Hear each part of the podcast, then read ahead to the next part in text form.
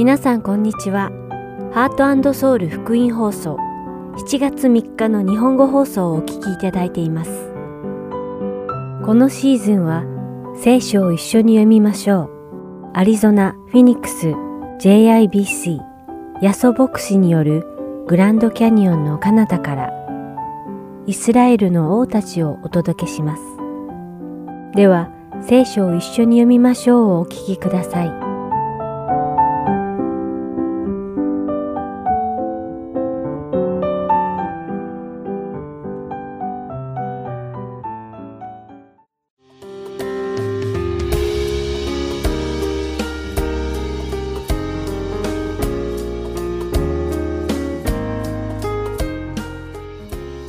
皆さんこんにちは。聖書を一緒に読みましょうのお時間です。お相手はダイヤモンド優子がお送りします。前回までこの聖書を一緒に読みましょうでは、マタイの福音書に書かれたイエス様の三条の水訓について皆さんと一緒に学んできました。このシーズンでは、使徒パウロが霊的な息子と呼ぶテモテへ宛てた書簡テモテへの手紙第一とテモテへの手紙第二を読みながら、主の御言葉を一緒に学んでいきましょう。さて、このパウロの霊的な息子と呼ばれるテモテですが、彼はギリシア人の父とユダヤ人の母との間に生まれました。特にテモテの母ユニケはテモテの信仰の基礎をよく構築したことで知られています。また、母方の祖母ルイスも素晴らしい信仰の持ち主で、孫テモテに聖書教育をしっかり与えたことで有名です。このような素晴らしい家庭環境で育ったテモテは、幼い頃から旧約聖書をしっかり勉強しており、主の御言葉にとても精通していました。よってテモテは地元のクリスチャンからとても信頼されていました。また、パウロもテモテをとても気に入り、彼の伝道のパートナーとしてテモテを選んでいます。パウロは自ら建てたエペソ教会で3年間生徒たちを教えた後、マケドニアに宣教旅行に行く間、テモテにエペソ教会を託したのです。そしてパウロがマケドニアに滞在している時に、エペソで起きた問題をテモテがパウロに報告したので、パウロはその問題の解決策としてテモテに書簡をしたためたのです。その手紙が私たちが読むことになるテモテへの手紙です。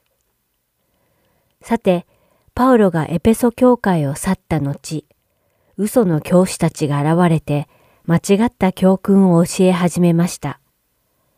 神様からの救いを得るためには、必ずモーゼの立法に従って割礼を受けなければならないと教える人。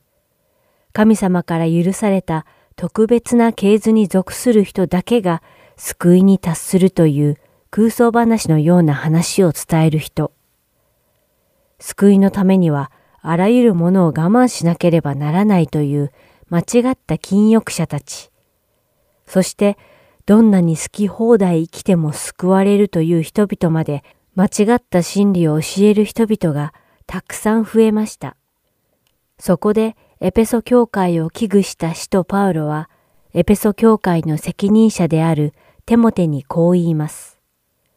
テモテへの手紙第一、一章三節から四節の上段の御言葉です。私がマケドニアに出発するとき、あなたにお願いしたように、あなたはエペソにずっと留まっていて、ある人たちが違った教えを説いたり、果てしのない空想話と系図とに心を奪われたりしないように命じてください。このようにパウロは手紙を通してテモテに再度福音の真理を説き、またテモテがどのように偽教師たちがはびこるエペソ教会を指導し、導いていったらよいかを説いたのです。それでは今日の聖書箇所、テモテへの手紙第一、一章一節から十七節を一緒に読んでみましょう。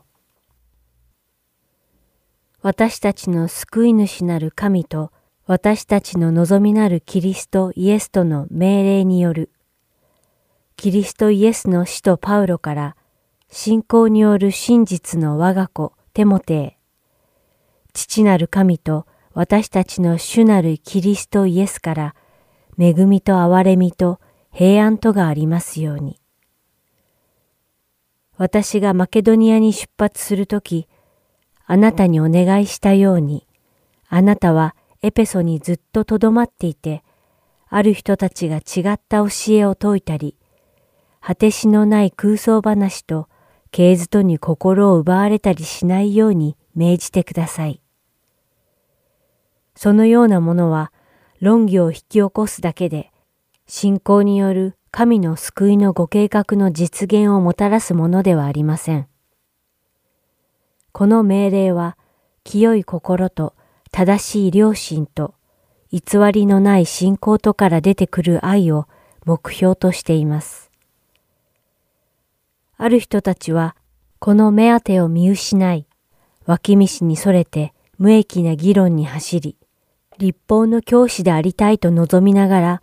自分の言っていることも、また強く主張していることについても理解していません。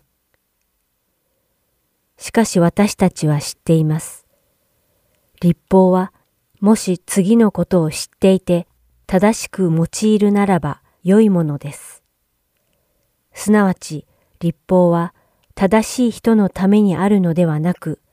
立法を無視する不従順な者、不経験な罪人、汚らわしい俗物、父や母を殺す者、人を殺す者、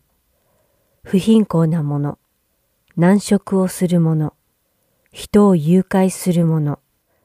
嘘をつく者、偽証をする者などのため、またその他、健全な教えに背くことのためにあるのです。祝福に満ちた神の栄光の福音によればこうなのであって、私はその福音を委ねられたのです。私は私を強くしてくださる私たちの主、キリストイエスに感謝を捧げています。なぜなら、キリストは私をこの務めに任命して、私を忠実なものと認めてくださったからです。私は以前、神を汚す者、迫害する者、暴力を振るう者でした。それでも信じていない時に知らないでしたことなので、憐れみを受けたのです。私たちの主のこの恵みは、キリストイエスにある信仰と愛とともにますます満ち溢れるようになりました。キリストイエスは罪人を救うためにこの世に来られたという言葉は誠であり、そのまま受け入れるに値するものです。私はその罪人の頭です。しかし、そのような私が憐れみを受けたのは、イエス・キリストが今後彼を信じて永遠の命を得ようとしている人々の見本にしようと、まず私に対して、この上ない寛容を示してくださったからです。どうか、世々の王、すなわち、滅びることなく、目に見えない唯一の神に、誉れと栄えとが世々限りなくありますように。アーメン。今日も聖書を一緒に読みましょうにお付き合いいただきありがとうございました。それではまた来週お会いしましょう。お相手はダイヤモンド優子でした。さようなら。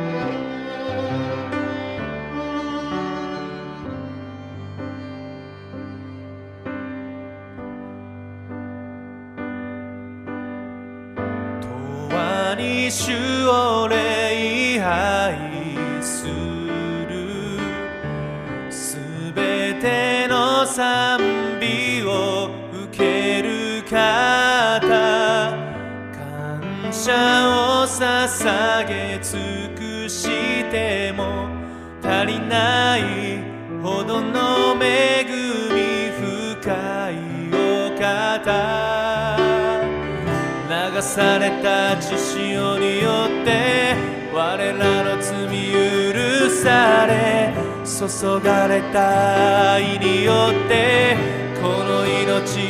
生かされ主にある希望によって全てを委ねてある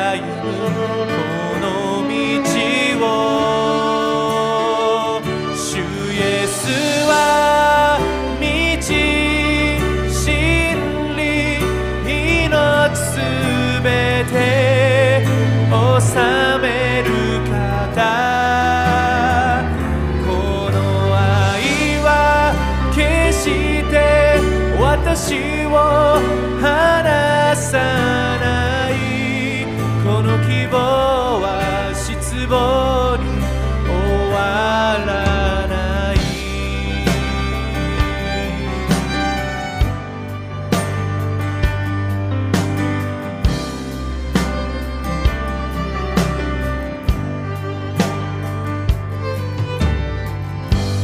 永遠に主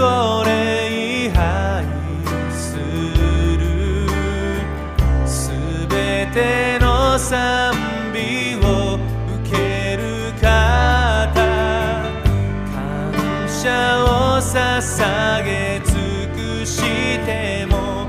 足りないほどの恵み深いお方流された血潮によって我らの罪許され注がれた愛によってこの命生かされ。て全て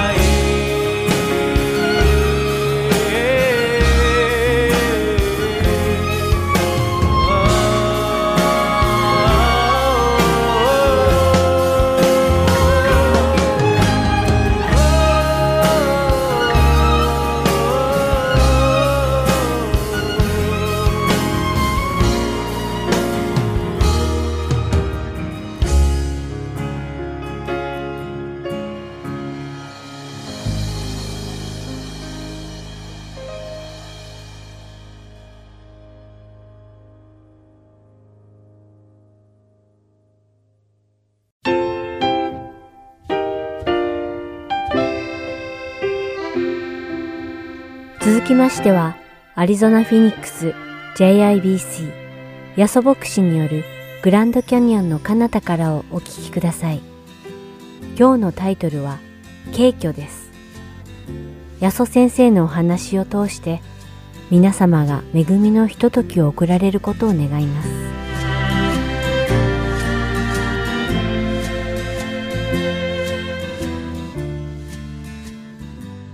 えー、今からですね2000年前の話でございますが、まあ、これは、えー、紀元 AD79 年のことでございますね、まあ、ローマの都市のポンペイという町があったんですけども人々はですね売ったり買ったりですね食べたり飲んだりと普通の生活をしていました。まあ、当時はですねもちろんギリシャ語という言葉も使われていましたけども日常生活の中ではですねラテン語という言葉も使われていたんですけども実はそのラテン語の中にはですね噴火するという言葉がないんですね。火山が爆発するということは当時の人たちは知らなかった。そんなことあるはずがないと思っていたようです、まあ、ところがですねこれはあのです、ね、ポンペイの町ですけども横に火山がありますが町の横にあった火山が突然爆発したわけです。そして噴火によって土石流がですね、まあ、マッチサイドが起こってですね町をあっという間にですね覆ってしまったんです。ですから今でもですね本当に発掘していくとですね当時のそのままのがですね土の中から出てくるそうですね。つまり何が言いたいかと言いますと売ったり買ったりですね食べたり飲んだりと楽しんでいた突然安心株なもうこんなこと起こるはずがないことが起こってしまった出来事の一つであります。今日私たちがですね今から学ぶテサロニケの4章というのはですね軽挙というですね、まあ後で軽挙の意味を説明しますが、軽挙というですね、特別な出来事のことが書いてあるところであります。テサロニケ第一の4章の13節を読みたいと思います。眠っている人たちについては、兄弟たち、あなた方には知らずにいてほしくはありません。あなた方が望みのない他の人々のように悲しまないためです。イエスが死んで復活されたと私たちが信じているのなら、神はまた同じようにイエスにあって眠った人たちをイエスと共に連れてこられるはずです。私たちは主の言葉によってあなた方に伝えます。生きている私たちは主の来臨まで残っているなら眠った人たちよりも先になることは決してありません。16節。すなわち号令と見つかりの頭の声と神のラッパの響きとともに主ご自身が天から下って来られます。そしてまずキリストにある死者がよみがえりそれから生き残っている私たちが彼らと一緒に雲に包まれて引き上げられ空中で主と会うのです。こうして私たちはいつまでも主と共にいることになります。最後に18節。ですからこれらの言葉をもって互いに励まし合いなさい。はい。まあ、ここでですね、あの、なんていうんですか、いくつかのことが教えられているということをですね、読むとこう分かると思うんですけど、つまり、キリストを信じて、イエス様を信じた人たちはですね、死ぬことなくそのまま天国に上げられてしまうっていうようなことがここに書いてますね。まあこれを専門用語で軽挙と言いますね。つまりまあ日本語では携え上げられるというですねそれを軽挙というんですけどもまあこれ図で説明しますとこうなりますね。はい。まあこの図ではですねまずですね、ファーストカミングオブジーダスクライスと書いてますけど、イエス・キリストがおぎゃーとですね、あのベツレヘムに生まれた、そこからスタートするわけです。そのところ、チャーチエイジ、つまりですね、教会時代というふうに一般専門用語で言いますけども、教会が世界中にですねキリストの教えを伝えていく時代があります。その後に何が起こるかと言いますとラプチャーつまり景挙というのが起こるわけです。その後で、まあ、グレートトリビレーションセブンイヤーズと書いてますけども、まあ、観難時代というふうに専門語で言いますけど、まあ、観難大変な時代が来ると書いてます。その後でセカンドカミングオブクライスつまり再臨キリストがもう一度2回目に来るということを書いております。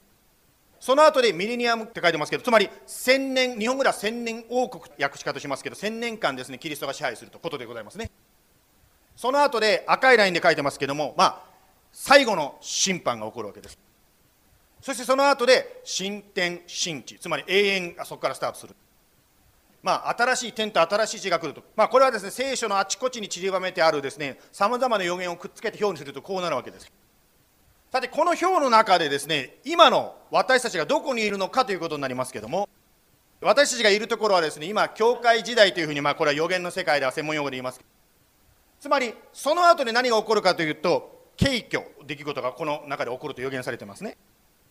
この図を見ていただくと分かるんですけどもまあ景挙というのはですねキリストが再臨するセカンドカミングよりも前に起こる出来事です。で再臨ですね、セカンドカミング、再臨がいつ起こるかわからないので、軽挙もいつ起こるかわからないということになってるわけです。つまり、まあ、突然起こるということでありますね。この表を見ていただいても分かると思うんですけどもあの皆さんの中にはですねいやこのタイムラインは私の神学と違うという方もいらっしゃると思うんです確かに聖書に予言まだ予言されていることが起こっていないので実際にどうなるかっていうのはですねこのタイムラインはいろんな神学があるといろんな説があると思いますしかし分かっていただきたいことはいろんな意見の違いがあるかもしれませんけれども分かることはつまり聖書がはっきり教えていることはキリストがもう一度戻ってくるよということを教えているわけ。ですそして突然戻ってくるよということをですね聖書が教えているわけですね。そしてですね何よりもこの戻ってくることとかですねこの世の終わりとかいろんなことを通して神様が何をテサロニケで教えたかったんでしょうか。単純にですねいろんなことをですねあああれが反キリストだかなんたらかんたらって言ってセンセーショナリズムを起こすことを神様は望んでこういうことを教えてくれたんでしょうか？そうではなくて今読んだですね18節にこう書いてありましたね。ですからこれらの言葉をもって互いに励まし合いなさいと書いてあります。つまりこうしたですねこの世の終わりについていろいろ書いてあることはクリスチャンにとって生き残ってるつまり愛する方を失った方にとっての励ましのために書いてあるわけです。まあ、先ほど自由のために戦った人たちのです、ね、犠牲の話をジムさんがしてくださいましたけども、まあ、皆さんの家族の中でもですね本当に愛する方をですね失ったという悲しみの中にある方もいらっしゃるかもしれません、まあ、私自身もですね今年ですね父を失いました。ここでですねこの4章4に今読んでいただいたら分かるようにその失った家族のために本当に苦しんでいる悲しんでいる人に対してパウロはこのことを書くことを通して励ましをですね与えようとしてたわけです。つまり悲しみは悲しみに終わらないよ希望があるんだよということをです、ね、伝えようとしたわけです。まあ世の終わりとかですね死とかなんとかかんとか言うとですねいろんな質問がですね出てくることがあります。福音をつまり聖書の教えを一度も聞いたことがなくて死んでしまった人は一体どこに行ってしまったの？またはですねあの聖書の教えをですね曲がって教えるようなグループに入っててですね本当の福音を教えられないまま死んでしまった人の場合はどこに行ってしまうのか。まあそういう話をですねこの前のスモールグループで盛り上がりましたけど、まあ、それぞれの神学的立場聖書の理解によってその辺の答えが変わってくるかもしれませんがしかし言いたいことはですね最終的には神様が誰が天国にいるかをご存知である答えは神様しか持ってないということ。まあ、先週ですねあのこの教会の礼拝に来た方はですね見たかもしれませんけども私も先週礼拝中びっくりしました。あの礼拝中にですね急に騒ぎ出す人が出てきたんですね。叫び出しちゃった。私からですね悪魔を追い出してくれ。って叫んでんですね。まあそこでですねもうしか もう礼拝途中で止めてですねみんなでその人のために祈りました。本当に私もですねまあ礼拝中にそういうことはね皆さん JIBC に来てる方はほとんどないというかゼロに近いと思うんですけども、まあ、私はですねあのそれをしてみたらちょっとびっくり私もちょっとびっくりしましたけど。祈っているとですねその叫んでる人はですね急にヒューンとこうですね静かになっちゃった。本当に私は聖書でですねイエス様がですねそういう悪霊付きの人から悪霊を追い出すとかなんとかっていうのを見たことがあるけど礼拝中に目の前で起こるっていうのはめったにないですからね。まあ私もですね前は実はそう思ってたんですけどある神学はですねそういうことに関しては認めないわけですね。そんなはずが起こるはずがない。つまり悪霊だのなんだのっていうのは聖書の時代はあったかもしれないけども今の科学技術を発達した時代には悪霊とかなんとかっていうのはないんだというふうに考える神学もあると思うんです。まあそんなことが起こる場合はですね今はですね目の前で起こっていることはですねこれは一体何だ私の神学ではないということになってしまいます。まあ、その場合ですね、私の個人的な例ですけども、やはり自分の神学を修正しないといけない。つまり、本当に神様が一体何を言っているのか、自分が思い込んでいることが果たして聖書に正しあって正しいのかどうかを調べ直す必要があってですね。つまり先ほど言いましたように、福音が聞いたこと、福音を聞いたことがない人がどこに行ったのかとかですね、本当の福音を知らない人がどこに行ったのかというのは、私たち人間はいろいろとディベートできるかもしれませんが、最終的には神様だけが真理を知っていらっしゃるわけです。しかし言えることはですねそういう分からない中にあるかもしれないけども肝心なことが一つあります。つまり私たちに何が今できるのかということですね。先日ですねある方が亡くなられました。その方が息を引き取る前にですね耳元でですね、まあ、ある兄弟なんですけどある兄弟はですねイエス様のことを伝えたんですね。そしてイエス様の福音を聞いた後でその方は息を引き取ったんですね。つまり神様がチャンスをくださればですね私たちは今福音を語ることができるわけです。ですからもちろんですね私たちはいろんな神学的論争をですねヒートアップすることもできるかもしれませんが今私に何ができるかそのことをですね常に求めていきたいと思います。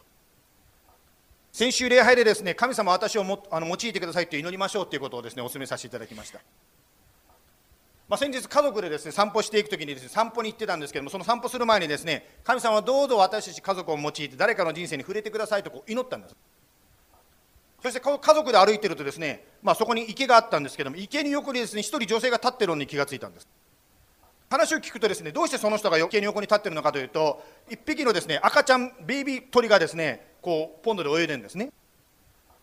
どうやら親鳥からはぐれてしまってですねたった1匹でですねそのポンドの中を泳いでいた。その女性はですねなんとかその赤ちゃんをですね救ってですねお母さんのところに戻してあげたいとこう思ったわけ。ですまあ、感謝のことに家族の私たちの家族のうちの一人がですね本当にその方のために一緒になってですねその、まあ、赤ちゃんを助けようとすることができた、まあ、つまりその行動を通してですねその人を励ますことができたわけです。人間には理解できないことがたくさんこの世の中であるかもしれませんが今神様はあなたや私を用いて希望をもたらそうとしておられるんですね。ですからテサロニキ人への手紙から学ぶ最初の一つのことそれは何かと言いますと希望を持つということであります。では次にですね5章に続けて読んでいきたいと思うんですけどテサロニケの5章の1節から2節までですね兄弟たちその時つまりキリストが来られる時と時期についてはあなた方に書き送る必要はありません。主の日は盗人が夜やってくるように来ることをあなた方自身よく知っているからです。まあここで突然キリストが戻ってくるということが強調されておりますけれどもここから学ぶ2つ目のポイントは何かと言いますと目を覚ましていましょうということです。まあ神様はですね私たち人間のことをよく考えておられるので聖書を通してこの先どうなるかについてあらかじめ教えてくださってるんです。ですから聖書をよく読んでいくならばどういうふうに生きたらいいのかこの世を生きたらいいのかをですねもう最初からいろいろとですねもう分かってることがあるわけです。特にですねだんだん世の中が終わりに近づいていくとこんなことがありますから気をつけてくださいねというふうにあらかじめ警告を送ってくださってます。例えばマタイの福音書にと言いますけどもマタイの24の24偽キリストたち偽預言者たちが現れてできれば選ばれた者たちさえ惑わそうと大きな印や不思議を行います。ある時ですね私はです、本屋さんに行ってです、まあ、本をペラペラペラペラこう見てたんですね。するとですねある本にはこう書いてあったんです。私つまり本を書いてる人ですね。私は聖書というものを初めて読んだ。しかし聖書を読んで気づいたのは聖書は私について書いてるとですね著者が自分のことをキリストだと言ってたんですね。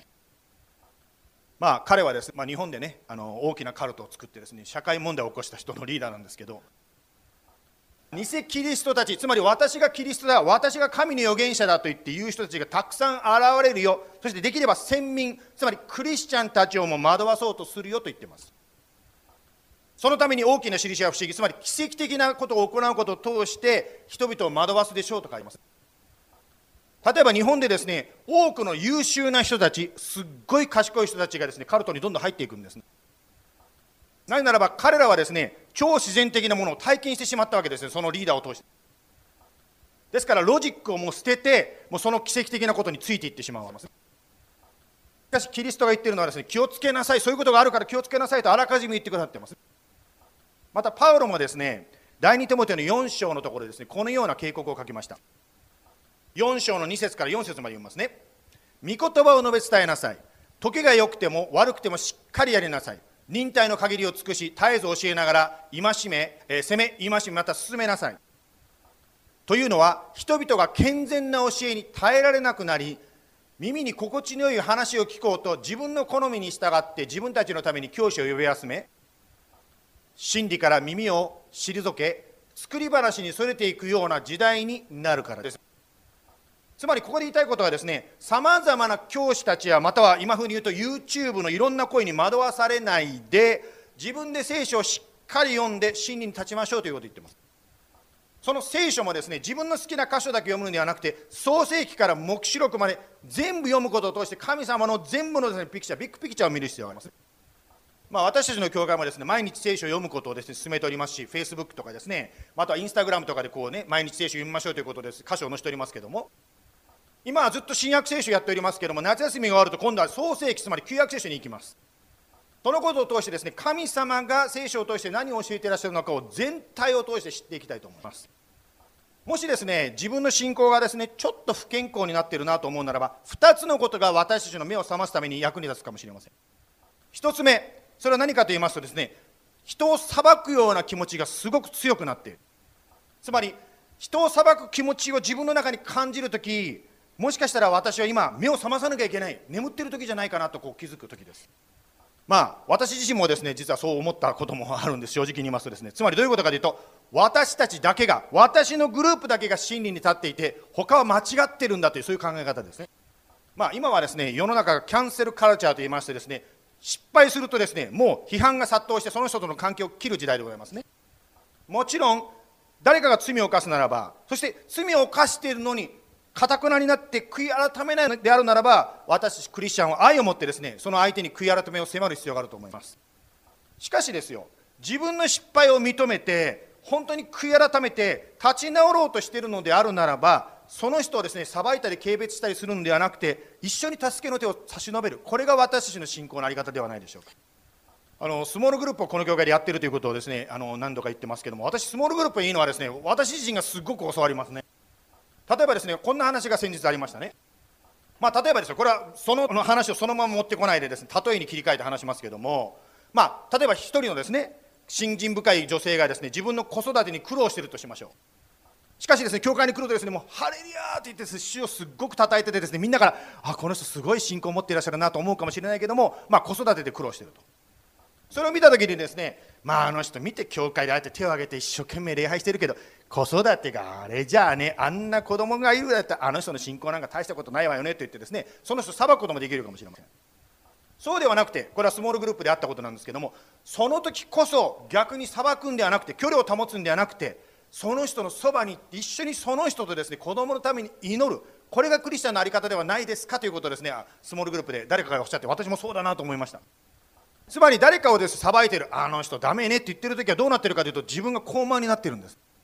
ですから人を裁きたくなる気持ちが出てくるときというのは実は目を覚ますときつまり自分がちょっとですね外れていってんだなということにな気がつくときであります。目を覚ますときそれはどういうときかと言いますとですねこの予言の話に関して予言の日程を特定することがもしあるとするならばそれは目を覚ますときであります。キリスト教の歴史をですねあの学んでいただいた方は分かると思うんですけども今までですねこのキリスト教の中でですねいくつものグループが出てきてキリストはいつ帰ってくる景気はいつ起こるというふうに予言したグループがたくさんありました。そしてですねこの日に帰ってくるかといってですね財産を処分したりとかですねしたグループもありましたね。まあお分かりのようにそれらの予言は全部外れてしまいました。つまり外れるということを通して何が起こっているかというとそのグループは間違っていたということの証明になるわけです、ね、イエス様はですねその再び戻ってくることに関してこう言いました。マタイの24の36ただしその日その時がいつなのかは誰も知りません。天の御使いたちも子も知りません。ただ父だけが知っておられます。つまりですね人間どんなにですね信仰深い方どんなに予言の賜物を持っているかもしれないけども日程は特定することができないわけです。知らないと聖書は言ってるんですが知らないはずであります。ですからもしあなたがですねこの景挙の日またはキリスト再臨の日を特定しているグループに関わっているならば目を覚まして真理に立ち返りたいと思います。さてまあ景挙の日程が定められないというならば今度は逆のですね正反対のですね極端も出てくる可能性があります。ペテロがですね第2ペテロの3章の3節以降でこのように書いております。第2ペテロの3章の3節以降。終わりの日にあざける者たちが現れてあざけり自分たちの欲望に従いながら4節こう言います。彼の来臨の約束はどこにあるのか。父たちが眠りについた後も全てが創造の初めからのままではないか。9節に問いますけども主はある人たちが遅れていると思っているように約束したことを遅らせているのではなくあなた方に対して忍耐しておられるのです。誰も滅びることがなく全ての人が悔い改めに進むことを望んでおられるのです。日程は定められないかもしれませんがいつ来るいつかは来る。つまり今日かもしれないし明日がかもしれない。そのことを常に私たちは意識して生きていきたいものであります。つまりテサロニケから学ぶ2番目のポイントをもう一回復習しますけども何かと言いますと目を覚ましていましょう。つまりいつかはイエス様が来るんだよということを常に覚えていってください。最後にですね、えー、テサロニケの5章に戻りますけども5章の11節。ですからあなた方は現に行っている通り互いに励まし合い互いを高め合いなさい。3番目テサロニケの手紙から学ぶ3番目のポイント最後のポイントですけどもそれは何かと言いますと今を生きましょうということです。将来を生きるんではなくて今を生きるんですね。まあこのですねエンドタイムとかですね景挙の話が出てくると大大抵こう浮き足に立ってしまう可能性があるんです。まあ慌ててしまうっていうんですか。またある方は急に信仰深く生きたりなんかしてですね。でもですねイエス様は最後だけ見てるんじゃなくてあなたや私の人生全部見てるわけですよ。まああなたがですねまああのですね例えばですよあのあなたのまあお母さんがすごくですねあの家をきれいにすることに関して厳しい方であるとしますね。まあお母さんがどっかに出かけてる間ですねもううわーってぐちゃぐちゃにしてですねお母さん帰ってくるまできれい帰ってくる前にパッときれいすることもできると思う。まあでもイエス様の場合はですねもう最初から全部見ているわけでですね汚い時に突然帰ってくる可能性もあるわけですよ。このですね今を生きるということなんですけども、まあ、ちょっとですね4章の11節にもですね読みたいと思うんですけど4章の11節にはそして私たちが命じておいたように落ち着いた生活をし自分の仕事に励み自分の手で働くように努めなさいと書いてありますね。この週末の話というのはですね、まあ、全世界の世の終わりの話もあれば実はパーソナルつまりあなたや私の個人的なですね、まあ、週末つまりエンド・オブ・ライフの話もあるわけですね。つまり聖書の教えをそのまま言うならば景挙の時にキリストがあなたを連れていくつまり死なないで天国に行く人もあればですね、まあ、病院で天国に行ってしまう人もいるということですね。言い方を変えればね、まあ、どちらにしてもですよ神様が終わりの時を支配しておられるわけですね。つまり週末の時つまりキリストがいつ帰ってくるかわからないように私たちの人生がいつ終わるかっていうのも分かんない。私知らないわけです。私もですね,、まあ、ですねすごく健康を気遣っている方がですね突然病気になってしまっているのを見てですね考えてしまうんですね。うわこんなに気を使ってるのにどうして病気になるんだろうとこう思うことがあるんです。ところがです、ね、全然気を使ってないのに長生きする方もいらっしゃる。人生って一体何なのかと私も分からなくなってしまう。しかしですねもちろん私人間はベストを尽くしてですね健康に気を使いたいと思うんですけども。しかし言いたいことはこういうことなんですね。どんなに私たちがですね計画して先をですね考えたとしても神様が天国に帰っておいでって言ったら私たちは帰る。そんな存在であるということなんです。言い方を変えるならば私たちはですねまたお医者さんもですけどももうダメだと言っても神様がまだだと言ったらですね私たちは生き延びることができるわけです。まあ言い方を変えますと今私たちが生きている生かされているということは今神様があなたや私を用いて働いておられる一つの証拠であるということです。つまりもしあなたが今仕事をしているならばその仕事の場をですねぜひベストを尽くして働きたいと思います。もしあなたが家族で本当にレジャーを今していらっしゃるならばそのレジャーに一生懸命というかレジャーに一生懸命という言葉はないんでしょうけど楽しんでいただきたいと思うんです。まあ、景挙と言いますとですねつまりエンド世の中の終わり週末になるとですねどうしても私たちのですね考えはですね反キリストが誰だとかですね私はこの週末の時代をどのように迫害に耐えて生きるとかまあそんなことに将来のことばっかり目がいってしまうかもしれません。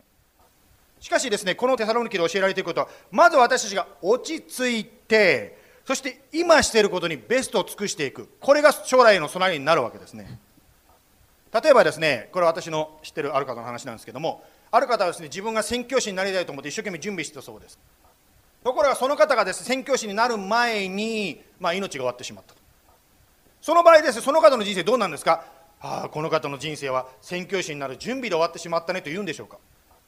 いや神様の結果はそうではないわけですね。その方は将来の準備で終わってしまったんじゃなくてその方に与えられた人生があったわけです。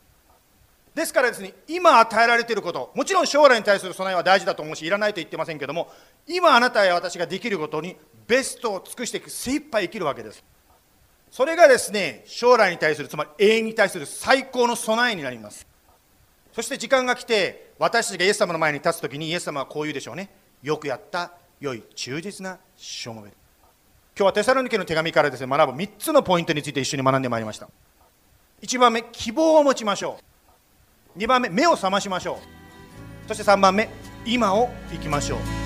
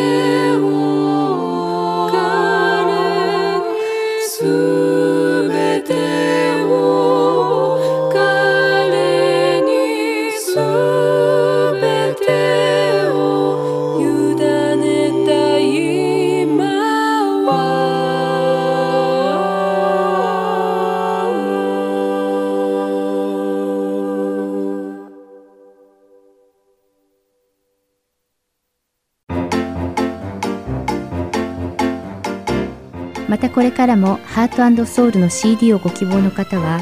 ハートソウル .org at gmail.com heartandseoul.org アットマーク gmail.com までご連絡ください。ご連絡いただき次第送料無料にて送らせていただきます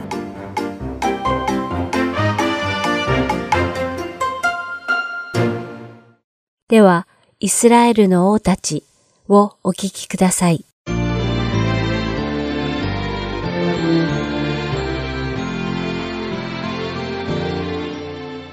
皆さんこんにちは。イスラエルの王たちの時間です。お相手は横山まさるです。さて今回は列王記第2の第17章に書かれた北イスラエル王国第19代王であり、また北イスラエル王国最後の王となってしまったホセアについてです。またこの王ホセアについて学びながら、合わせて北イスラエル王国の滅亡についてもお話ししていきます。では、早速始めましょう。さて、3週間前の話になるのですが、当時の北イスラエルでは、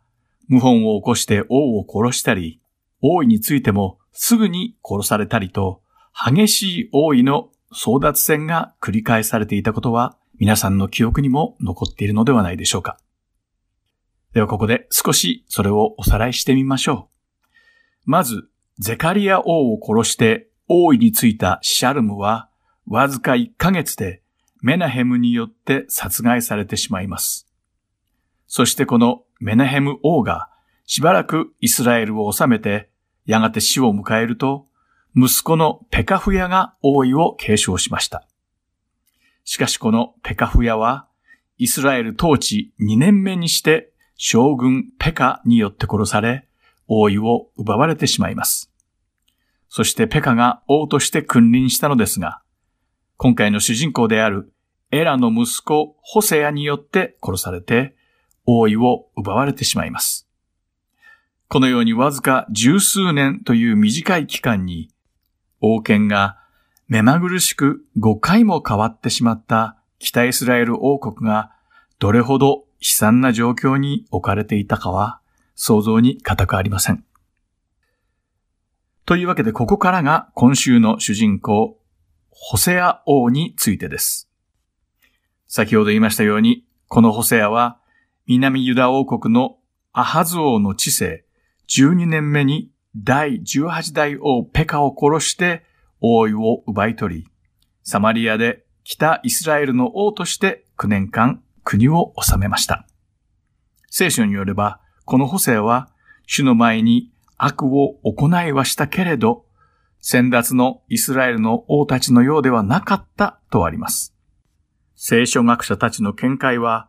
ホセア王は以前のイスラエルの王たちのように異教の宗教的習慣に従うことはなかったけれど、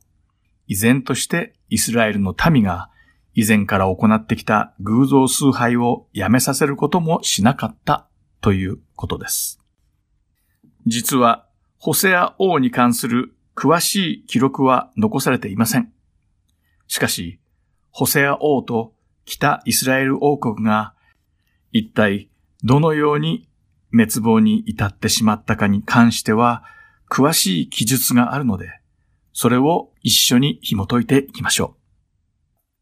ホセアが王位についた頃、北イスラエルはアッシリアに貢ぎ物を捧げていました。しかし、アッシリア王、テグラテ・ピレセルが死んで、息子、シャルマヌ・エセルが王位を継ぐと、ホセアはアッシリアに貢ぎ物を捧げることをやめて、エジプトの王、ソと条約を結ぼうとしました。王の代が変わっても、アッシリアは依然として強い国だったのに、なぜホセアがこのような不可解な選択をしたのかはわかりません。ただ分かっているのは、主に逆らい続け、滅亡への道をひた走る北イスラエル王国のために、本来であれば王のホセアが悔い改めて、主の前にひれ伏し、主に立ち返るべきであったということです。しかし、ホセアにはそんな首相な気持ちなど微塵もなく、思うがままに国を治めていました。これは全くもって愚かなことであり、また主の前に罪を犯す行為でもありました。その上、違法の国と同盟を結んではいけないという主の掟にも背く行為を犯してしまっていたのです。このように主の前に罪を犯し続けていた王ホセアは、結局北イスラエル王国の王座について6年目にアッシリアの王、シャヌマルエセルにその裏切りがバレてしまい、捕らえられて牢獄につながれてしまいます。その後、アッシリア王、シャルマヌエセルは、王を書いた北イスラエル王国を滅亡させようと、サマリアを包囲するのですが、当時の首都サマリアには、水と食料の蓄えが十分にあったため、この兵糧攻めに3年間何とか耐え抜くことができました。やがてアッシリア王シャルマヌエルの死後、その息子のサルゴンが王位を継承しました。このサルゴンは食料と水が尽きたサマリア城を占領し、イスラエルの民を捕虜として捕らえました。そしてサルゴンはイスラエルの民をアッシリアのゴザン川のほとりのメディアの町ハラフとハボルに連れてきて住まわせたのです。この地域はチグリス川とユーフラテス川の間にある北側の谷で、アッシリアの記録によると、この時、サマリアから捕虜として連れてこられたイスラエルの民の数は27,290人だったそうです。こうして王を失い、民が捕虜とされてしまった北イスラエル王国は、ついにアッシリアによって滅亡させられてしまったのです。聖書には北イスラエルが滅亡した理由が詳しく書かれています。少し長いのですが、列王記第2の第17章の7節から18節を一緒に読みながら、北イスラエル王国がそれまでに主の前に行った悪行を振り返り、熟考し、私たちも決して同じ鉄を踏まないように、これらのことを教訓として心に刻み込んでいきましょう。では読んでみましょう。こうなったのは、イスラエルの人々が彼らをエジプトの地から連れ上り、エジプトの王、パロの支配下から解放した彼らの神、主に対して罪を犯し、他の神々を恐れ、主がイスラエルの人々の前から追い払われた違法人の風習、イスラエルの王たちが取り入れた風習に従って歩んだからである。イスラエルの人々は、彼らの神、主に対して正しくないことを密かに行い、見張りの櫓から城壁のある町に至るまで、すべての町々に高きところを建て、すべての小高い丘の上や、青々と茂ったどの木の下にも、石の柱やアシェラ像を建て、主が彼らの前から移された違法人のように、すべての高きところで香を焚き、悪事を行って、主の怒りを引き起こした。主が彼らに、このようなことをしてはならないと命じておられたのに、彼らは偶像に使えたのである。主はすべての預言者とすべての先見者を通して、イスラエルとユダとに次のように警告して仰せられた。あなた方は悪の道から立ち返れ。私があなた方の先祖たちに命じ、また私のしもべである預言者たちを通して、あなた方に伝えた立法全体に従って、私の命令と掟とを守れ。しかし彼らはこれを聞き入れず、彼らの神、主を信じなかった彼らの先祖たちよりも、うなじの怖いものとなった。彼らは主の掟と、彼らの先祖たちと結ばれた主の契約と、彼らに与えられた主の警告とを蔑み、虚しいものに従って歩んだので、自分たちも虚しいものとなり、主が習ってはならないと命じられた周囲の違法人に倣って歩んだ。また、彼らの神、主のすべての命令を捨て、自分たちのために、鋳物の像、二頭の子牛の像を作り、さらにアシェラ像を作り、天の万象を拝み、バールに仕えた。また自分たちの息子や娘たちに火の中をくぐらせ、占いをし、まじないをし、裏切って主の目の前に悪を行い、主の怒りを引き起こした。そこで主はイスラエルに対して激しく怒り、彼らを見前から取り除いた。ただ、ユダの部族だけしか残されなかった。とあります。北イスラエル王国は、初代王ヤロブアムの知性から違法の神々を招き入れて崇拝し、主の前に罪を犯し続けました。主の身胸に逆らい、高きところで異教の邪神に香を焚き、供物を捧げて、主の怒りを招きました。また、すべてのことにおいて、主に頼ることを怠り、あろうことか、主の命令までもすべて捨て去ってしまったのです。しかし、慈悲深くあられる主は、そのような罪の中にあるイスラエルの民にさえ、慈しみと恵みを与えてくださり、彼らが主の前に悔い改め、主に立ち返ることを辛抱強く待っていてくださいました。そして、預言者たちを送り、繰り返し主の身旨を伝えられ、時には異国の国々を用いてイスラエルを責め、裁きの苦しみを与えられました。しかし、それらもすべてイスラエルの民が悔い改めて主の前にひれ伏し、主に立ち返り、主を求めるようになることを心から望まれていた主の愛そのものだったのです。しかし残念なことに、イスラエルの王と民は最後までそのような主の深い愛に気づくことなく、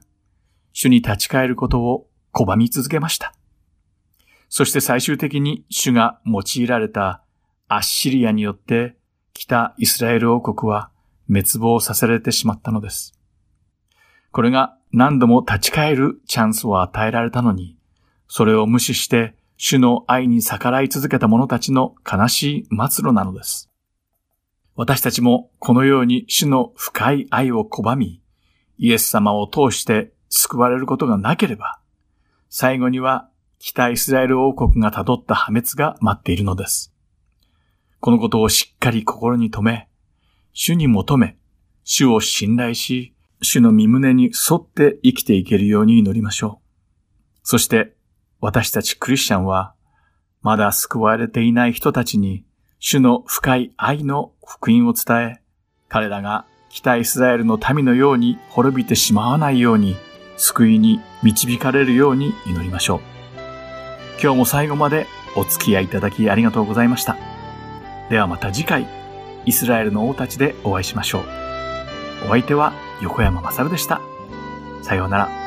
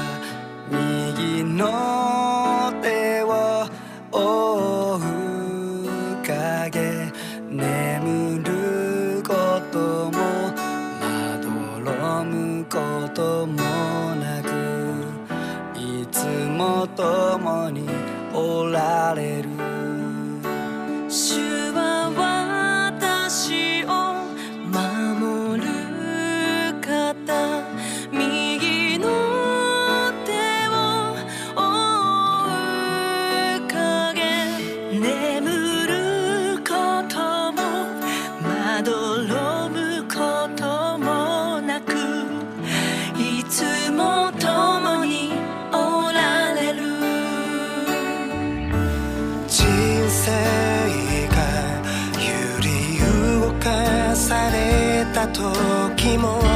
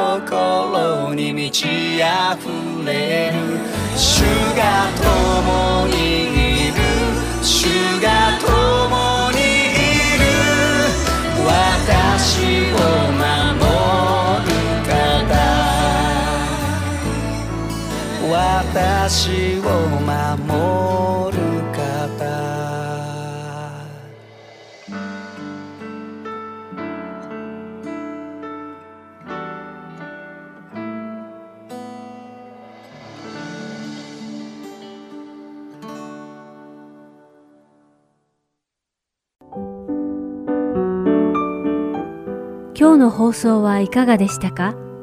最後までお付き合いくださりありがとうございました。また来週お会いしましょう。